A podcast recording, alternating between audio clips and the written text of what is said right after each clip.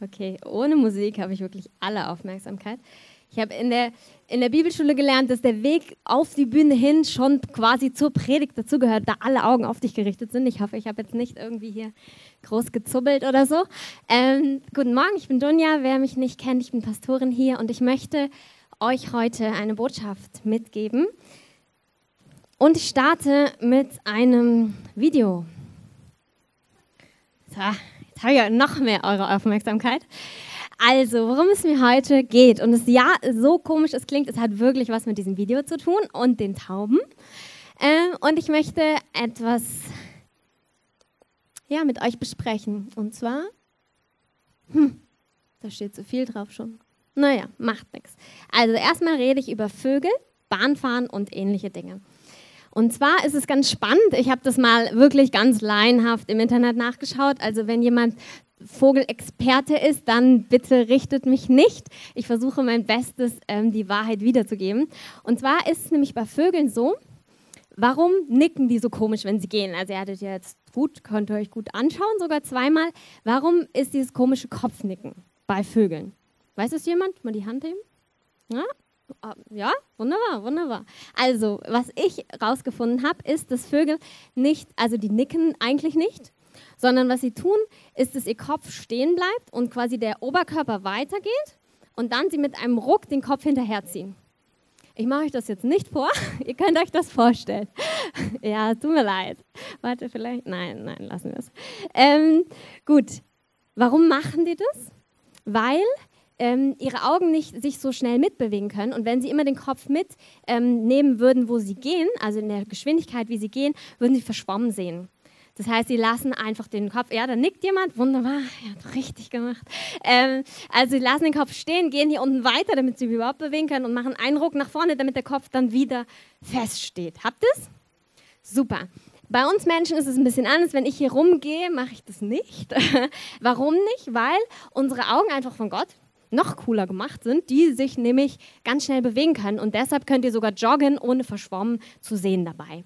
Was ihr aber nicht machen könnt, ist Bahnfahren zum Beispiel. Da kennen wir es auch. Also wenn ihr Bahn fahrt, merkt ihr das, was in der Nähe von der Bahn ist, könnt ihr nicht ganz fokussieren. Ähm, kennt ihr das, wenn es dann so verschwommen wird und ihr nur noch das in der Weite klar sehen könnt? So ist es bei uns auch. Und ich möchte es als ein Bild benutzen. Ein Bild ist immer eine Sache, die beweist nichts. Also nur weil das jetzt so ist, heißt es nicht, dass meine These stimmt, aber es verdeutlicht etwas. Und ähm, Worüber ich reden möchte heute, ist so ein bisschen unsere Sehnsucht nach Sicherheit. Und zwar in diesem Bild zu bleiben, einen Fixpunkt zu haben. Also wir brauchen einen Fixpunkt, um klar sehen zu können. Kennt das vielleicht auch, wenn ihr jetzt in der Bahn sitzt, dann könnt ihr das weiter weg, könnt ihr fokussieren und dann seht ihr, die könnt, Dinge könnt ihr einfach klar sehen. Und es gibt ähm, in der, ähm, auch wieder was, wovon ich nicht allzu viel verstehe, aber ich komme noch zu dem, wovon ich was verstehe, keine Sorge. Ähm, Sozialpsychologie gibt es, ähm, es gibt Studien, es gibt alle möglichen ähm, Sachen dazu, dass, ähm, die sich mit Veränderung befassen und mit unserer Herausforderung, die darin steckt. Es gibt in Unternehmen ein sogenanntes Change Management, also einen ganzen Managementbereich, der sich nur damit befasst, wie können wir Veränderungen gut vollziehen. Das ist bestimmt wegen Unternehmensstrukturen, die sich anpassen müssen, aber es ist eben auch der Mensch. Also es ist der Mensch, der, ich weiß nicht, wie ihr so seid, von da gibt es bestimmt unterschiedliche Persönlichkeiten, aber wir, so wir und Veränderung, das ist einfach so eine Sache. Kennt ihr das? Könnt ihr mal Feedback geben hier? Ja, ja, sehr schön hier unten, ja. also das ist irgendwie auch herausfordernd, wenn sich Dinge verändern. Ich weiß nicht, wenn du sehr, ähm, das sehr magst und eher das Problem hast, wenn alles gleich ist, dann, ähm, dann ist eher schwierig. Dann ähm, gibt es trotzdem, kann ich dir 100 Pro sagen, Bereiche in deinem Leben, wo dich auch Veränderung herausfordern würde. Und ich möchte heute darüber reden, nicht nur, oh, das tut mir leid. Hm. Also lest noch nicht allzu weit vor, bitte. ähm, dass es auch in uns im geistlichen Kontext wichtig ist, dass wir über Veränderung sprechen, weil mh, mm, ich glaube, dass es immer entscheidender wird, auch für die Zeiten, die kommen werden. Wir haben die letzten zwei Wochen haben wir über prophetische Dinge ähm, gesprochen, wenn dich das interessiert. Also über Worte, die über Deutschland, über Europa, über die Welt, über unsere Gemeinde, ähm, die uns einfach betreffen, die von unterschiedlichen Menschen weitergegeben worden sind, die geprüft, die sich geworden sind, die sich bewährt haben. Und wenn dich das interessiert, hör das gerne nach auf unserer Internetseite. Und wir haben darüber geredet, dass Zeiten kommen werden, wo Veränderung da ist. Wann? Keine Ahnung, sage ich genauso wie Christoph. Aber ich glaube, es ist entscheidend und ich spüre das einfach auch, dass, dass wir uns lernen, darauf vorzubereiten, dass wir auf Veränderungen, mit Veränderungen umgehen können. Es gibt verschiedene Arten auch von Veränderungen. Es gibt Veränderungen, da bist du aktiv und die ist auch von Gott inspiriert. Sagen wir, Gott legt dir ein Wort ins Herz und du merkst, daraufhin wirst du handeln, daraufhin gehst du weiter, du gehst aktiv in Dinge rein und äh, weiter in, ähm, keine Ahnung, du ziehst um, du nimmst einen neuen Job an, es verändern sich Dinge in deinem Leben, weil du Dinge veränderst. Und es gibt andere Punkte, da kommt die Veränderung. Also Lebensumstände verändern sich in deinem Umfeld. Ähm, Freunde verändern sich, ähm, die, der Job verändert sich. Ähm, also du musst lernen, mit Veränderungen umzugehen. Also was machst du damit?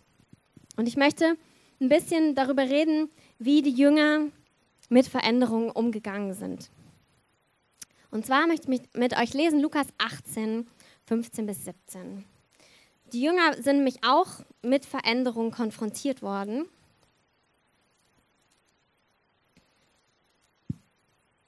Und die betraf zum Teil einfach ihre Denkweise. In Lukas 18, Vers 15 steht, sie, also Mütter in dem Fall, brachten aber auch die kleinen Kinder zu ihm, zu Jesus, dass er sie anrühre. Als aber die Jünger es sahen, fuhren sie sie an. Jesus aber rief sie herbei und sprach, lasst die Kinder zu mir kommen und wehrt ihnen nicht, denn solchen gehört das Reich Gottes. Wahrlich, ich sage euch, wer das Reich Gottes nicht annehmen wird, wie ein Kind wird nicht hineinkommen. Also die Jünger, schon eine Weile mit Jesus unterwegs, sehen also diese Mütter, die ihre Kinder, die ihre Babys, kleinen Kinder bringen, damit Jesus sie segnet, was jetzt in der damaligen Zeit gar nicht ungewöhnlich ist. Also es, die Mütter haben oft Kleinkinder zu den Rabbinern gebracht, damit diese eine Segnung ausgesprochen haben über den Kindern. An sich ganz normal. Was war jetzt das Problem der Jünger? Können wir nur ähm, erahnen. Ähm, es kann sein, dass sie auf dem Weg gewesen sind, sie einfach Jesus schonen wollten, dass sie gedacht haben, naja, es sind ja schon so viele gewesen, der hat ja ganz viel gebetet für Menschen, ganz viel gedient, vielleicht wollten sie ihm einfach eine Pause gönnen. Vielleicht ähm, haben sie auch wirklich gedacht, nee, das mit, mit Kindern, das, das soll nicht sein. Keine Ahnung, was sie gedacht haben, aber sie mussten ihr Denken ändern, weil Jesus hat sie korrigiert in dem Fall. Er hat gesagt, nein, ich möchte, dass die Kinder zu mir kommen und hat gleich eine Lehreinheit oben drauf gepackt, was jetzt gar nicht mein Thema sein soll, sondern mein Thema ist, hey, wir dürfen uns in unseren Denkstrukturen, in dem, was wir als wahr empfinden, was wir auch in Situationen vielleicht als angemessen empfinden, da gibt es immer wieder Punkte, wo Jesus unser Denken erweitern möchte. Ich weiß nicht, was das bei dir konkreter Fall ist. Ich kenne meine Punkte oder immer wieder. Aber das, was ich euch mitgeben möchte, ist, das ist ganz normal und das ist total wichtig. Und zwar auch, dass es so bleibt. Wir müssen Lernende bleiben. Ich habe irgendwie das Gefühl, das sage ich irgendwie in jeder Predigt irgendwann mal, aber gar nicht schlimm, weil ich das so wichtig finde.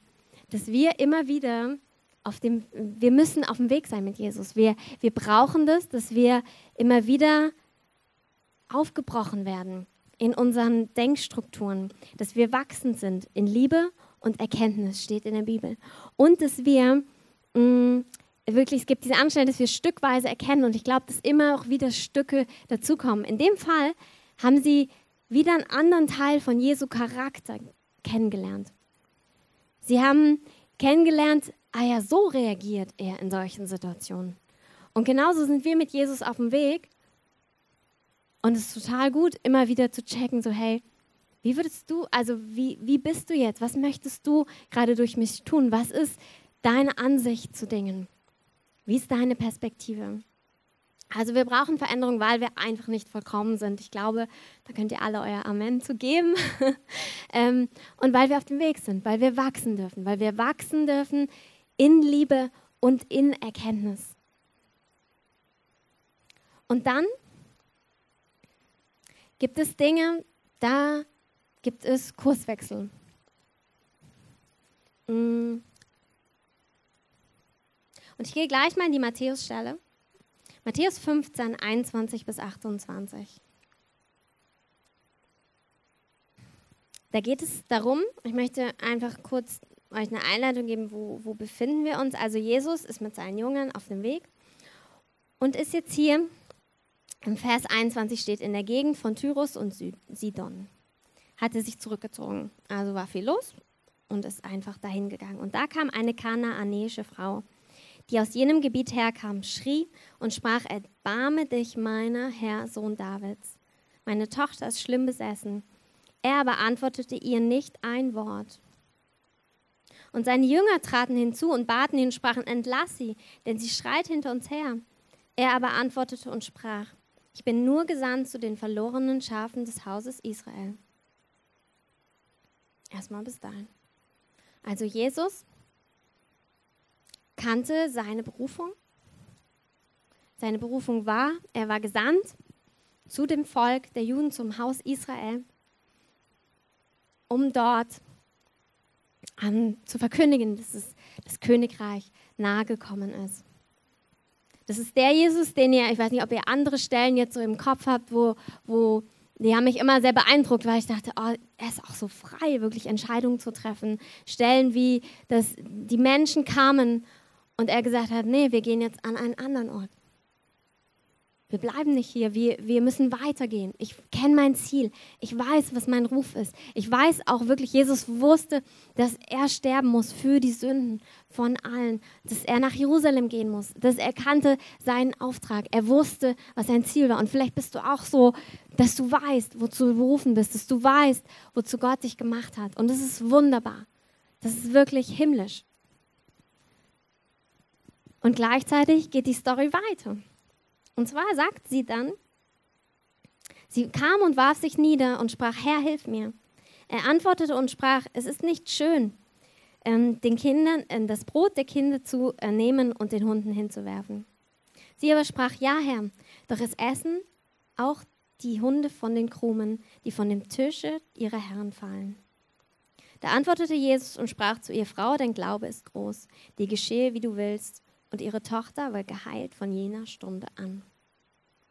Wir lesen einiges über Beharrlichkeit im Gebet oder wenn wir zu Jesus kommen in Wort, aber darum geht es mir halt nicht. Mir geht es darum, dass Jesus, obwohl er sogar Nein sagt, sich doch darauf einlässt. Warum macht er das? War er ungehorsam? Nein. Ähm, er sagt, er, er tut nur das, was er den Vater tun sieht. Das heißt, hier sehen wir auf der einen Seite ein Prinzip, wonach sein Leben ausgerichtet ist, der, sein Dienst ausgerichtet ist, wonach er wirklich alles aus, wo er, wo er sogar sagt, seinen Freunden sagt, ähm, übertragen gesagt, also ich sage jetzt mal ähm, in meinen Worten, hey nee, lenk mich nicht ab und verwirr mich nicht, ich muss nach Jerusalem, ich werde dorthin gehen, ich werde dort sterben, wo er ja auch ganz lange den Jüngern schon vorher davon erzählt, was passieren wird. Er weiß, was passieren wird, er kennt seinen Auftrag. Und doch lässt er sich in der Situation auf diese Frau ein. Und er spürt, dass Gott auch hier wirkt und wirken will, weil einfach Glauben in ihr ist.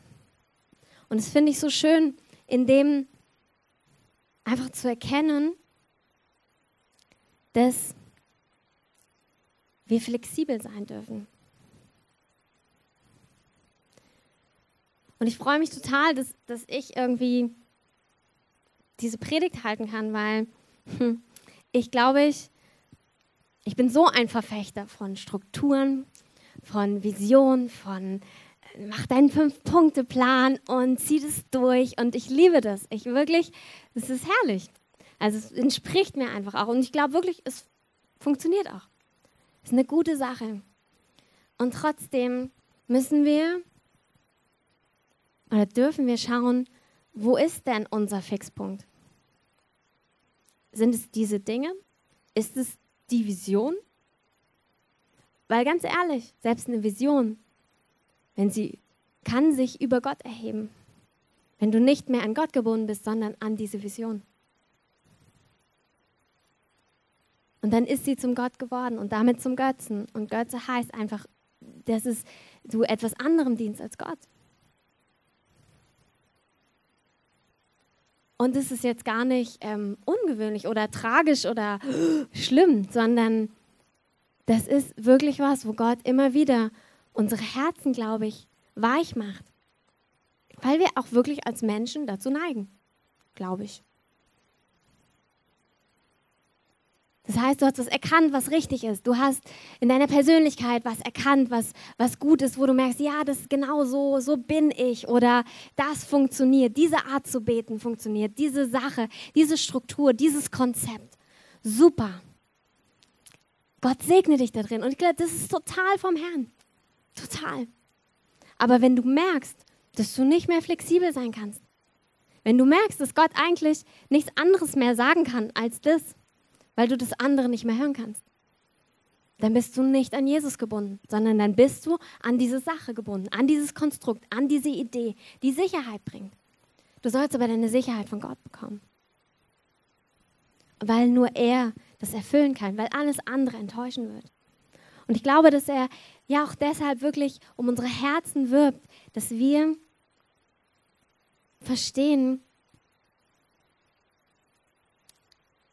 dass nicht die Dinge auch unser Heil sind oder die Wahrheit sind, sondern es ist wirklich seine Person, es ist Jesus.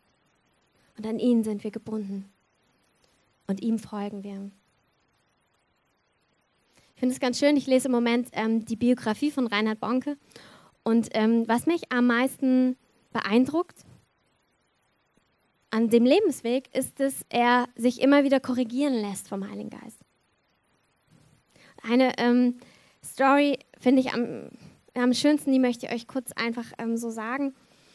Und zwar ähm, ist er damals in der Pfingstbewegung groß geworden, aufgewachsen, ähm, ist dann auch Prediger und die Pfingstbewegung kam aus der Heiligungsbewegung und damals war es eben so, dass gerade die ersten Diskos entstanden sind und dann ähm, war, ist er gerufen worden in die Stadt, um zu predigen und sie haben sich gewundert, wo die ganzen jungen Leute sind und dann wurde ihm erklärt, na, die sind halt in diesem neuen Schuppen.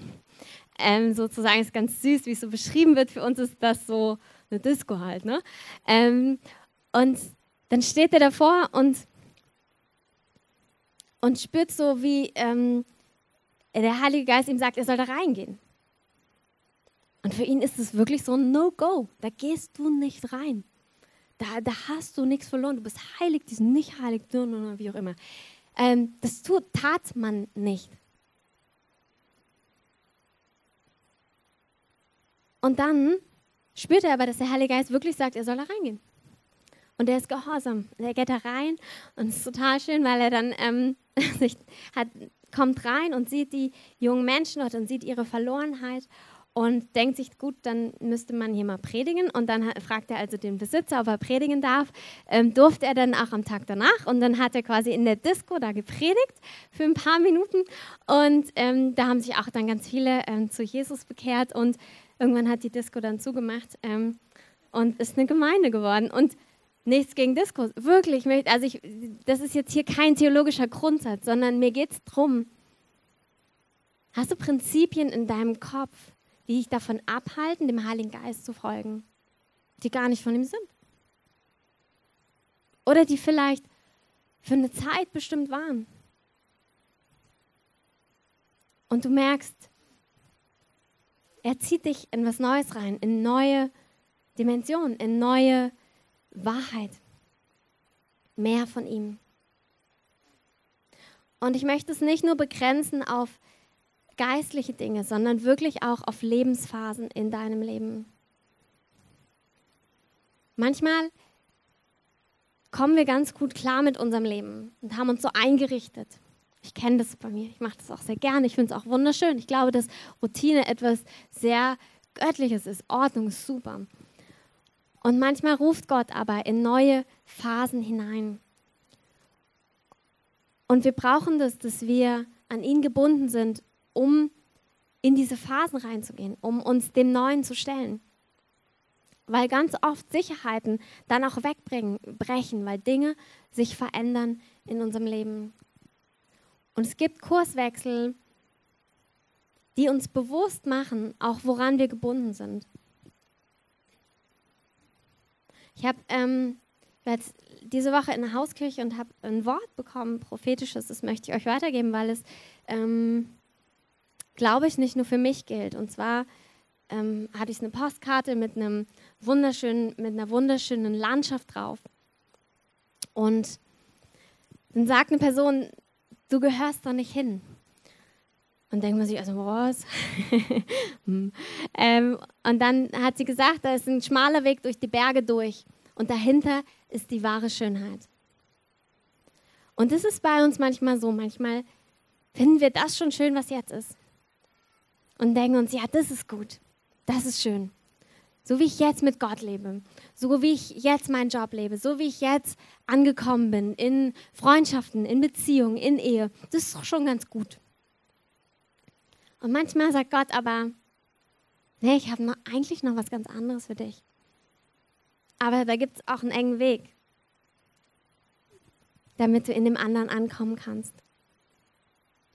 Und ich glaube, dass wirklich Gott stülpt uns das nicht über. Ganz oft haben die engen Wege was damit zu tun, dass du gehorsam warst.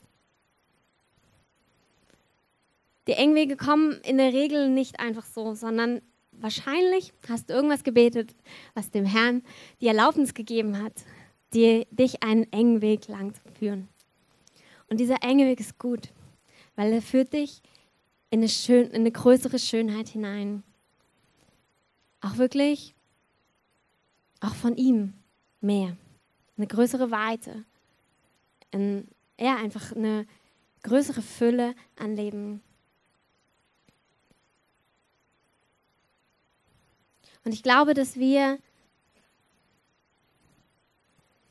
immer wieder lernen dürfen, ähm, auch Sicherheiten oder vorgeformte Muster von Leben oder von Denken abzulegen damit wir auch noch klarer den Herrn hören können. Ich hatte so das Bild im Lobpreis jetzt gerade, dass manchmal sind so Regeln und Muster mh, mm, wie eine Mauer, die du aufbaust und dann kannst du nur noch das sehen und siehst nicht mehr Gott, der eigentlich anders zu dir sprechen möchte.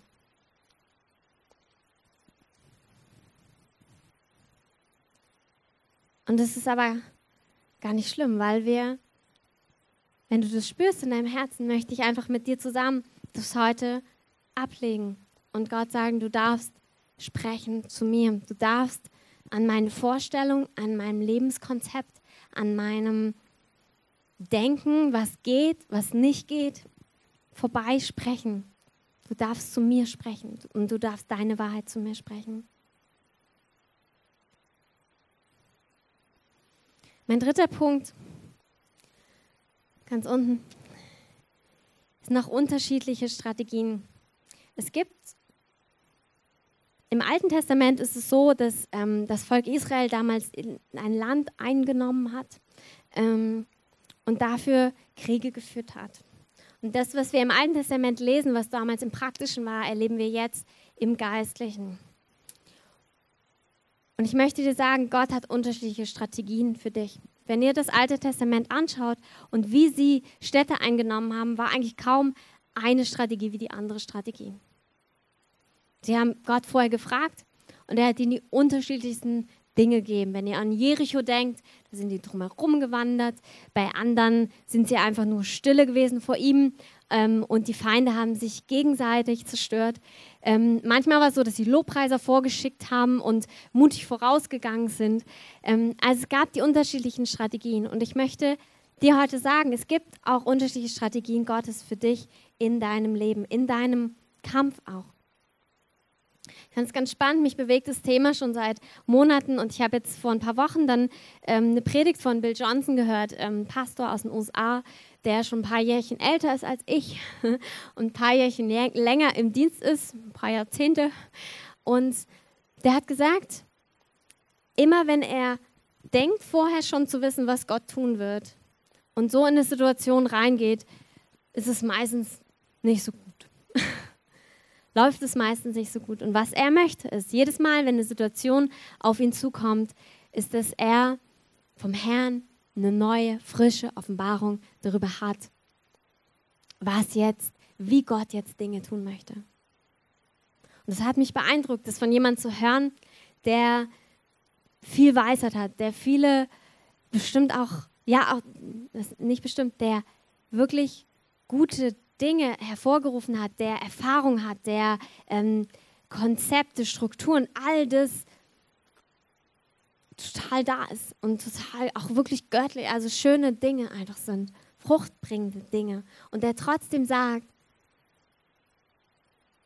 ich will das nicht vorher wissen, sondern ich muss es neu vom Herrn, Herrn jedes Mal hören. Was ist dein Weg in dieser Sache? Wie möchtest du das tun? Wie möchtest du, dass ich bete? Wie möchtest du, dass ich mit Dingen umgehe? Was ist, führe mich, zeig mir, was du tust und ich möchte dir nachtun. So wie Jesus gesagt hat, er tut nur das, was er den Vater tun so sieht. Genau so möchte ich sein. Und ich glaube, dass ich das, dass es so auch dieses Kindliche ist. Miri hat vor ein paar Wochen darüber gepredigt, ähm, wie, was wir machen, wenn wir in Stürme kommen. Und mein Fazit, ich weiß nicht, ob das das ist, aber mein Fazit war, hey, wir rennen zu Jesus. Naja. Ich fange nicht an, selbst Lösungen, selbst Dinge zu machen, selbst damit klarzukommen, selbst äh, zu versuchen, Dinge in Kontrolle zu halten oder Lösungen, Strategien und auch nicht aus meinem Erfahrungsschatz, sondern ich möchte Gott drin hören, ich möchte mich ihm nahen. Und er wird Lösungen, er wird Antworten, er wird Wege geben. Und das ist eben auch so wichtig, dass wir kindlich darin bleiben. Weil du kannst es jetzt genauso hören wie, okay, ich kann hier nichts wissen ähm, und dann muss ich erstmal eine Woche beten und fasten, bevor ich jetzt weiß, was ich tun kann. Überhaupt nicht. Gar nicht. Im Gegenteil, ich glaube, wenn wir frei sind, Gott zu folgen, dann werden wir auch wirklich geflutet von seiner Weisheit, von seiner Kraft, von den Dingen, die in dem Moment durchschlagend sind. Und es ist einfach, das soll einfach sein. Du hörst die Stimme deines Hirten. Er ist da. Mich bewegt auch so, dass wir, es steht, dass wir den Sinn Christi haben. Also da, da ist eine Instanz, wo sich unser Wille mit seinem Wille einfach vereint und wir zusammen vorwärts gehen können und Wahrheit sprechen können. Also, es gibt unterschiedliche Phasen im Leben. Es gibt Korrektur, wo Gott uns in, in neue Weisheit, Erkenntnis und Offenbarung hineinzieht. Und es gibt auch das, das, dass er sagt, bist du bereit, meinen Weg zu gehen, meine Strategie zu nehmen. Und das Einzige, was es braucht, damit wir das hören und umsetzen können, ist diese Beziehung, das Vertrauen zu ihm. Ja, auch gut. Also ich möchte dich heute fragen, was ist dein Fixpunkt? Wer ist dein Fixpunkt? In 2. Korinther 1, Vers 12 steht, denn unser Rühmen, das spricht Paulus, mm, ist dies, das Zeugnis unseres Gewissens, dass wir in Einfalt und Lauterkeit Gottes, nicht in fleischlicher Weisheit, sondern in der Gnade Gottes gewandelt sind in der Welt, besonders aber bei euch. Er spricht von Einfalt und Lauterkeit. Und das Wort sind jetzt nicht die geläufigsten Worte, die wir ähm, so benutzen. Aber ich habe mal geschaut, Einfalt heißt auch Einfachheit, Reinheit, Schlichtheit, Geradheit. Und Lauterkeit kommt auch von Reinheit, von lauter, rein, unbeschädigt.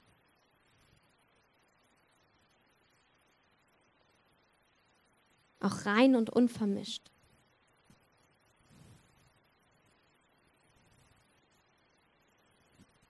Und Gott möchte, dass wir in Einfalt und Lauterkeit ihm folgen. Dass wir seiner Stimme folgen. Dass wir einfach sind.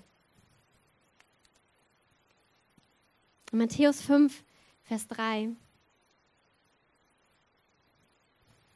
Da geht es darum, da spricht Jesus und sagt, glückselig die Armen im Geist, denn ihrer ist das Reich der Himmel. Da kannst du auch wieder zehn eigene Predigten drüber halten. Mein Punkt heute ist,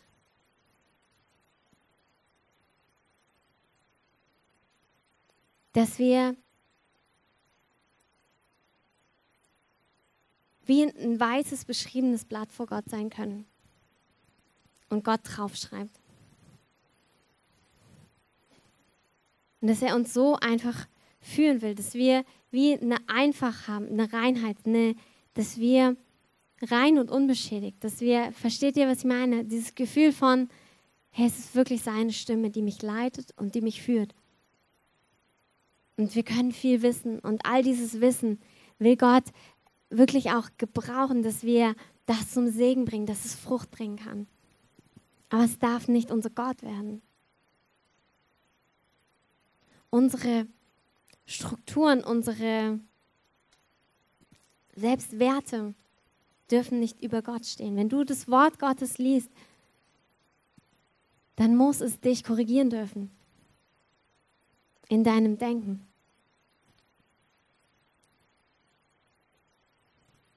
Weil wir das immer wieder brauchen. Und ich möchte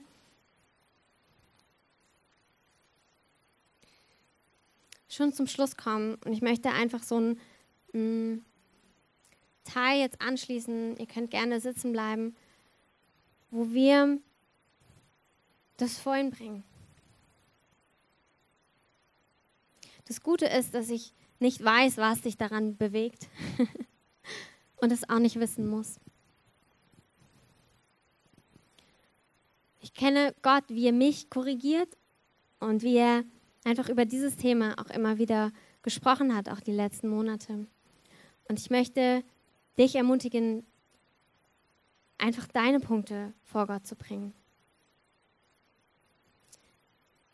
Ich habe so ein paar Fragen aufgeschrieben. Und zwar, willst du Gott erlauben, alle unguten Festlegungen in deinem Leben wegzunehmen? Willst du ihm erlauben, dich in Dinge reinzuführen, die dir scheinbar erstmal gar nicht entsprechen, die nicht in dein Raster passen? Willst du Gott höher stellen als alle menschliche Weisheit und als alle Konzepte und Strukturen? Und willst du deine Sicherheit in Gott finden?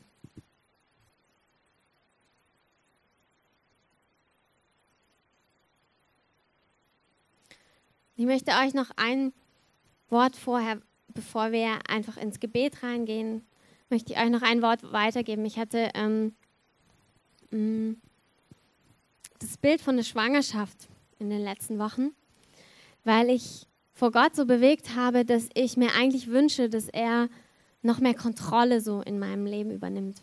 In den Prozessen, in denen ich drinstehe, in, in dem, was ich tue, was ich nicht tue.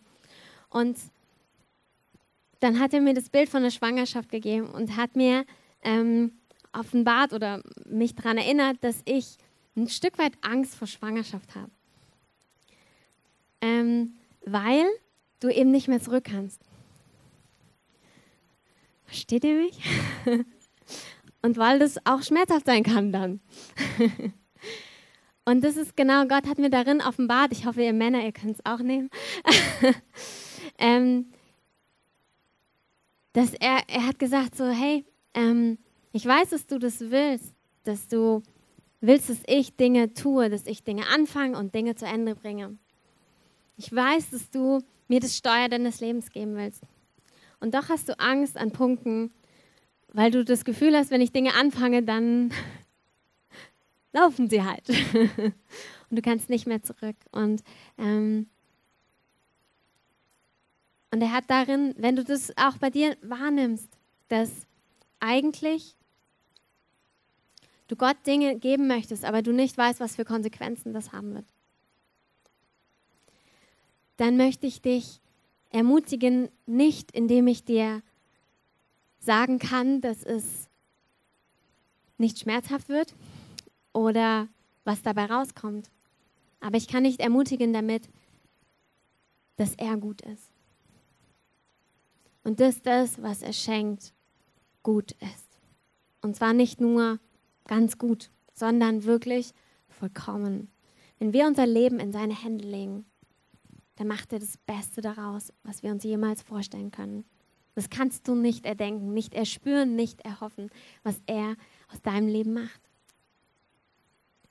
Deshalb ist mir das Thema so wichtig, dass wir uns wirklich an ihn festmachen.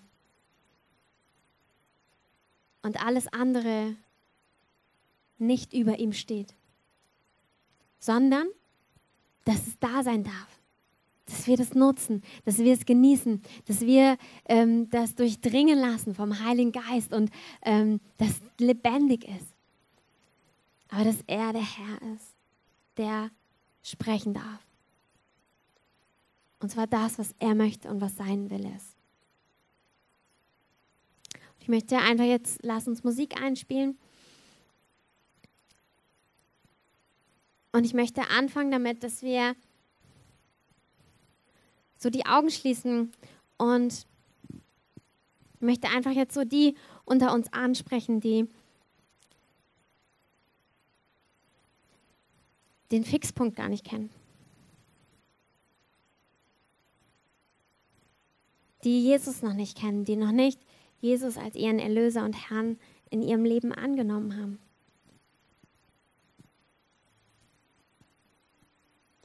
Ist auch so ein Bild von Schwangerschaft. Du entscheidest dich für Jesus und für ein Leben mit ihm, ohne alles begriffen zu haben. Das kannst du gar nicht. Und ich kann dir versprechen, das Baby, was dabei rauskommt, ist herrlich. es ist ein Werk, was Gott in deinem Leben tut. Ein Werk von Erlösung, von Reinigung, von Freiheit, von einem Weg, wo du nie wieder alleine bist. Lass uns einfach alle jetzt wirklich die Augen schließen und ich möchte dich bitten, wenn du das in deinem Herzen spürst, dass du sagst, ich verstehe nicht alles, aber ich spüre, dass ich einen Fixpunkt in meinem Leben brauche. Dass verschwommen sind die Dinge und du nicht das Gefühl hast, du kannst es selbst festhalten oder regeln, machen. Dann ist heute Jesus hier und sagt dir, ich mach dein Leben neu und ich werde immer der Punkt sein, der sich niemals verändert. Und ich führe dich in ein ganz neues Leben rein. Ich bin gestorben für dich, damit keine Schuld, damit nichts mehr, nichts, was du falsch gemacht hast, nichts, was dein Leben nicht mehr belastet. Damit ein Weg nicht mehr nach unten führt, sondern nach oben führt. Und möchte ich bitten, wenn du das spürst in deinem Herzen jetzt, dann heb doch jetzt deine Hand. Einfach als Zeichen dafür. Wenn du Jesus noch nicht kennst, dann heb einfach deine Hand als Zeichen dafür, dass, dass du ihn in deinem Leben haben möchtest. Dass du seine Liebe empfangen möchtest in deinem Leben. Und ich möchte einfach jetzt mit euch zusammen, lasst uns alle zusammen einfach beten. Jesus, ich danke dir dafür, dass du für mich gestorben bist. Für meine Schuld. Für den Weg, den ich gegangen bin. Und ich danke dir, dass du lebst. Und ich möchte mit dir leben. Ich möchte, dass du mein Fixpunkt bist. Bitte vergib mir und führe mich in ein neues Leben. Du bist mein Herr mein König und mein Gott. Und ich glaube dir, dass du alle Dinge neu machst. Amen. Hm.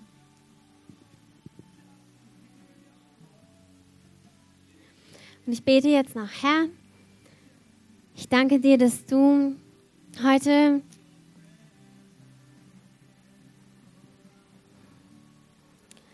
Ich sehe einfach, wie Gott so Sprengladungen für, vor Einzelne hinlegt und sagt, ich möchte heute Mauern bei dir sprengen, aber ich werde nicht den Knopf drücken. Aber das, das, das darfst du machen. Herr, ich danke dir, dass du heute wirklich Mauern zersprengst. Dass du unsere Ohren durchpustest, unsere Ohren auswäscht. Herr, dass wir wie ein Jünger hören. Herr, dass wir deine Stimme hören. Herr, dass wir in allen Situationen an deinem Herzen dran sind. Herr, dass wir in allen Situationen einfach wissen, was dein Wille ist. Ich möchte heute einfach auch so aussprechen über euch, mm, wo Leiterschaft einfach Strukturen auf euch gelegt hat, die eng waren und die verletzend waren. Und ich möchte einfach da wirklich um Vergebung bitten. Auch stellvertretend. Da wo Leiterschaft, aber auch nicht nur geistliche, sondern auch Autorität, Strukturen und Gesetze und Regeln auferlegt haben, die wie die Luft wie abgedrückt haben, die kein Leben gebracht haben. Herr, ich spreche heute neu dein Leben in diese Herzen, Herr. Ich danke, dass du heute von Enge befreist, Herr. Ich danke dir, dass du heute von Gesetzlichkeit befreist. Herr, dass du ein neues Leben ausgehst.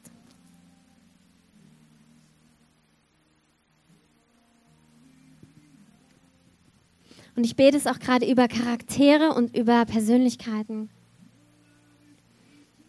Da, wo einfach Einzelne festgelegt wurden, wie sie sind oder wie sie nicht sind.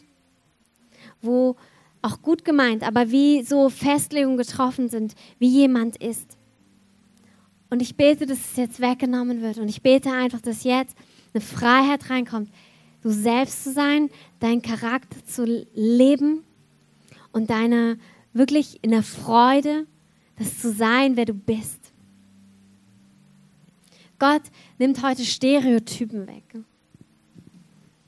So das gefühlte, so muss ich sein, so darf ich nicht sein. Und Gott nimmt diese Stereotypen heute weg und sagt dir, du bist du und du darfst lebendig sein und werde dich führen in das Leben, was ich für dich habe. Und zu Einzelnen sagt er auch, ich habe, du bist bis jetzt immer so Langlaufski gefahren in so gespurten Bahnen. Und Gott sagt, ich möchte mit dir jetzt ähm, von diesen Spuren weggehen. Ich möchte, dass du durch den Wald heizt. Ich möchte, dass du rauskommst aus diesen Spuren. Und ich möchte dir neue Wege zeigen, meine Wege, die ich mit dir gehe, ganz persönlich. Und ich möchte einfach jetzt den Vatersegen über euch aussprechen. Den Segen dessen, der dich erschaffen hat und der sein Ja zu dir gegeben hat. Wenn er das nicht wollen würde, wärst du nicht da. Er will, dass du lebst, er will, dass du lebendig bist und dass du frei bist in ihm und gebunden bist an ihm. Und ich segne euch im Namen des Vaters und des Sohnes und des Heiligen Geistes. Ich segne eure Woche. Ich bete, dass die Gegenwart des Herrn, ja, dass ihr die erkennt in allem, wo ihr seid, wo ihr steht, denn er ist da. Und ich bete, dass eure Ohren offen sind, zu hören die Stimme des Heiligen Geistes, der Weisung gibt und der Wege bahnt für euch. Ich möchte den Gottesdienst jetzt zu schließen. Ich wünsche euch einen ganz tollen Sonntag. Ihr könnt ja draußen einfach unten an der Theke gibt es noch Kaffee und was Süßes und Tee. Ich möchte dich bitten, wenn ihr hier im Raum bleibt, dass wir einfach so vorm Herrn bleiben, dass wir einfach Gespräche draußen haben, dass ihr hier einfach den anderen auch den Raum gebt, das zu bewegen, was sie einfach bewegt hat ähm, in dieser Zeit. Und möchte euch wirklich ermutigen, auch in dieser Gegenwart noch zu bleiben und vorm Herrn konkrete Entscheidungen zu treffen. Das ist manchmal wirklich so ein Schlüssel, auch in der Gegenwart des Herrn Dinge zu entscheiden. Ich kenne das auch, dass man manchmal denkt, na, ob ich das halten kann. Aber wenn ihr spürt, dass euer Herz an Punkten brennt oder ihr merkt, ja, das will ich ablegen oder das will ich anziehen oder annehmen, dann trefft eine Entscheidung jetzt. Geht nicht in einem schwarmigen Ja mal sehen raus, sondern trefft jetzt eine Entscheidung. Wirklich Dinge zu klären auch in eurem Herzen. Und wir beten hier vorne für euch, wenn ihr möchtet. Vielleicht können die Beter schon mal mit nach vorne kommen. Und auch da, wenn du das Gefühl hast, du möchtest das Ding vor jemanden bekennen, dass du jemand mit dir zusammen Dinge niederlegt. Also gerade auch von dem, was ich gesprochen habe, an, an Strukturen, an vielleicht auch Dingen, die über die ausgesprochen sind oder die du selbst als Wahrheit in deinem Leben angenommen hast, wo du aber eigentlich merkst, es ist nicht die Wahrheit Gottes. Dann komm gerne nach vorne. Auch so, wir beten gerne für euch, wenn ihr ein Anliegen habt. Ich bete einfach jetzt, Vater, danke für deinen Segen über diesen Tag. Danke für deine Freiheit, in der wir leben. Und danke für deine wunderbare Größe, Herr. Du bist unser König, du bist unser Herr. Und ich segne diesen Tag in deinem Namen. Amen.